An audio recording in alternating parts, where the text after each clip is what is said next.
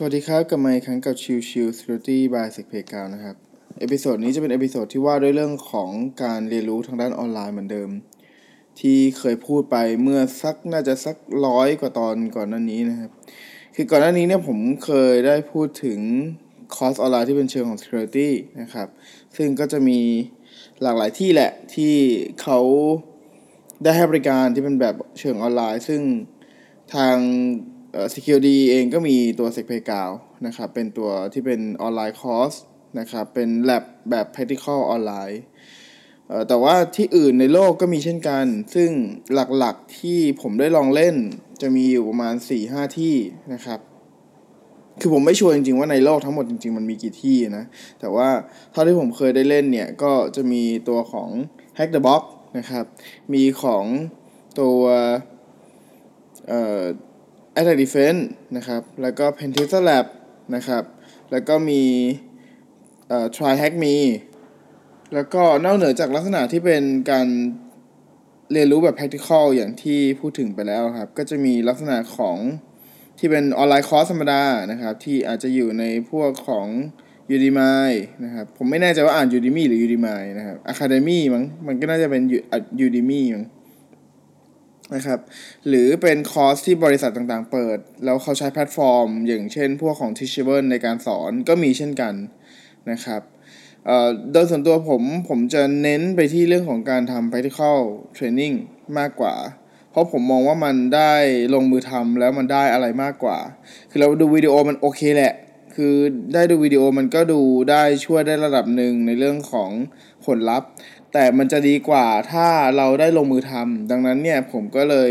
ชอบที่จะโฟกัสไปที่ในส่วนของพวก practical security training platform มากกว่านะครับ ซึ่งในที่นี้ที่ผมพูดถึงเนี่ยก็จะเป็น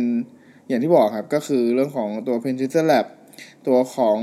Attack Defense นะครับ แล้วก็ตัวของ Hack the Box แล้วก็ Try Hack Me นะครับ แพลตฟอร์มเหล่านี้สี่ห้าอันที่พูดมาเนี่ย ก็เป็นแพลตฟอร์มที่เป็น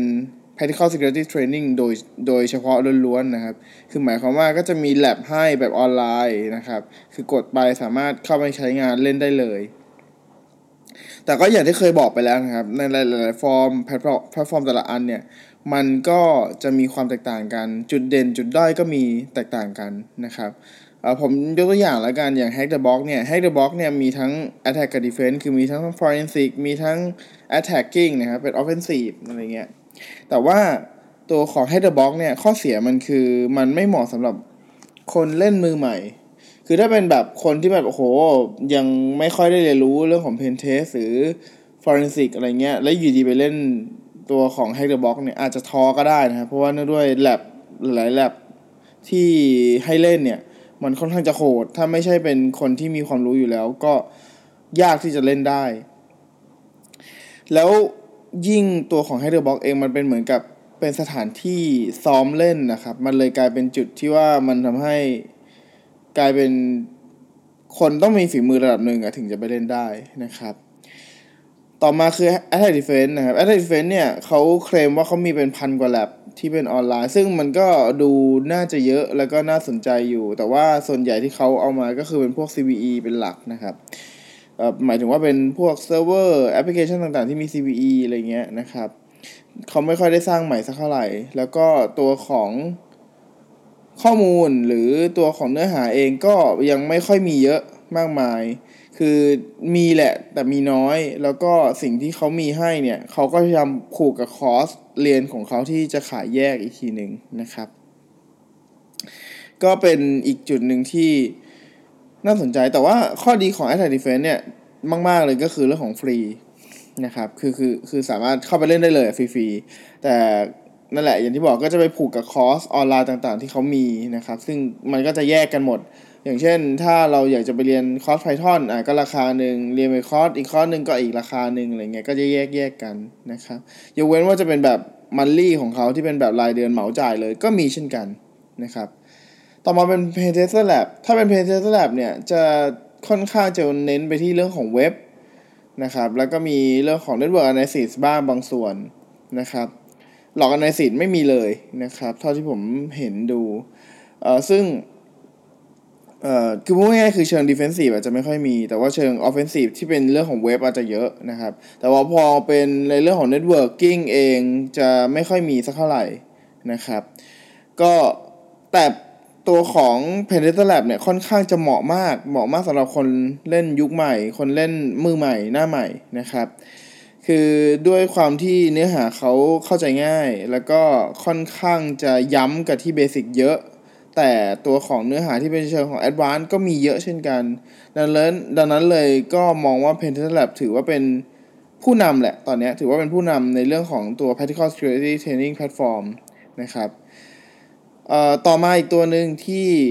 ผมเพิ่งได้เล่นไป เพราะว่าเขาเพิ่งเปิดตัวเมื่อวันเดือน 2 เดือนก่อนหน้านี้ก็คือ Try Hack Me นะครับ Try Hack Me จะเน้นเจาะไปที่เรื่องของตัวเว็บซะส่วนใหญ่ เนื้อหายังไม่ค่อยมีอะไรมาก คือเนื้อหายังน้อยมากถ้าเทียบกับแพลตฟอร์มอื่นๆนะครับดังนั้นก็เลยมองว่าโอเคก็คือเขาพยายามจะทำตลาดเพิ่มแหละ แต่ว่าก็ยังไม่ค่อยดีสักเท่าไหร่ ต้องรอดูกันต่อไปว่าจะเป็นยังไงต่อไปนะครับ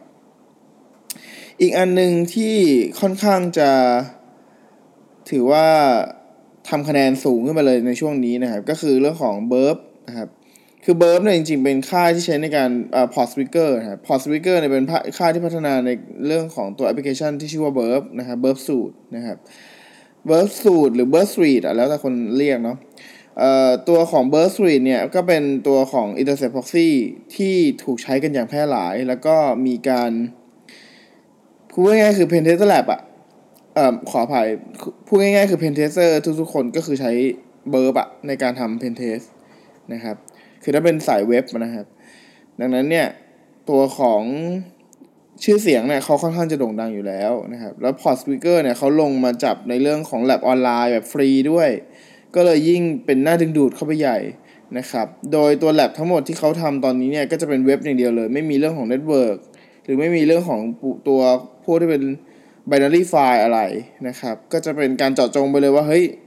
แพลตฟอร์มฉันเป็นแพลตฟอร์มที่ในในเชิงของตัวเว็บแอปพลิเคชัน security โดยเฉพาะนะครับอะนั่นคือของเมืองนอกนะครับ ของไทยเองอย่างขอขายของหน่อยนะครับ ก็คือของ security เองก็จะมีตัว SECPlayground platform ที่เราจะให้เรียนรู้ตั้งแต่พื้นฐานจนกระทั่ง a d v a n c e นะครับล่าสุดตอนนี้วันที่ 27 นะครับเอา28ขออภัย28วันเสาร์ที่28เนี่ย เรามีแ a บทั้งหมดอยู่ที่209 lab นะครับ โดย lab เนี่ย มันจะมีทั้งในเชิงของ offensive แล้วก็ defensive แต่ว่าตอนนี้เน้นหนักไปที่ตัวของ offensive ค่อนข้างเยอะ แต่ว่าเดี๋ยว defensive ก็จะมีเพิ่มขึ้นมานะครับ ภายในช่วงเดือนเมษาก็จะเป็นคอร์สสำหรับในเรื่องของทำ threat intelligence เลยนะครับ แล้วก็เรื่องของตัว log analysis ต่างๆ ก็จะเพิ่มเข้าไปด้วยนะครับ ก็เราพัฒนาแพลตฟอร์มอย่างต่อเนื่อง แล้วก็ถ้าเทียบกับตอนแรกที่ 7 เดือนที่แล้วที่เราเปิดตัวเนี่ยมีแค่ 80 lab แต่ตอนนี้มีอยู่ 209 lab แล้วนะครับ ก็ถือว่าเป็นการพัฒนาที่ค่อนข้างจะโดดอยู่เหมือนกันนะครับเเผื่อใครสนใจนะครับ ก็สามารถเข้าไปเล่นได้ โดยตัวของแพลตฟอร์มของ CKD เองก็คือ s e c u r การนะครับ จะเป็นแพลตฟอร์มที่เป็นภาษาไทยนะครับ ซึ่ง เหมือนง่าย ๆ เหมือนคุณอ่านหนังสือนะครับ ทางด้าน Cyber Security แล้วคุณสามารถดูได้เรื่อยๆ แล้วก็มี lab ให้สามารถเล่นได้เลยนะครับ ตัวของ lab ตอนนี้เนี่ยก็เป็นในเชิงของเนื้อหาแบบอ่านนะครับยังไม่มีวิดีโอ เพราะว่าเนื่องด้วยอยากจะสร้างวิดีเอ่ออยากสร้างแลบให้เยอะๆก่อน แล้วค่อยทำวิดีโอทีเดียวนะครับ เลยยังไม่มีการทำวิดีโอของแลบใด ๆ เลย นะครับ มีแค่ demo นะครับ ซึ่งซึ่ง demo จริงๆสามารถหาได้ดูได้จากตัวของทั้ง SECPlayground แพลตฟอร์มเพจหรือว่าเป็น Hacking and Security Book เพจก็ได้นะครับ ก็มีลิงก์ที่จะแปะอยู่เสมอนะครับ ก็ลองดูก็ได้แล้วก็ในสิ่งอื่นใดคือไม่ว่าจะเป็นแพลตฟอร์มไหนแหละ คือผมแค่อยากจะมาบอกว่าคุณมีเวลาในเรื่องของ work from home มีเวลามากขึ้นในเรื่องของการทำงานแล้วก็การพักผ่อน ดังนั้นเนี่ยก็ไม่อยากให้นั่งดูซีรีส์จนจบไปทุกๆร้อยเรื่องอะไรเงี้ยนะครับ ก็อยากจะแนะนำเผื่อจะเบื่อการดูซีรีส์แล้วมาลองเรียนรู้อะไรใหม่ ๆ บ้างนะครับก็เลยแนะนำพวกแพลตฟอร์มเหล่านี้ให้ได้ฟังกันนะครับ โอเค วันนี้ขอบคุณมากทุกท่านที่เข้ามารับฟังรับพบกันใหม่สำหรับวันนี้ลากันไปก่อน สวัสดีครับ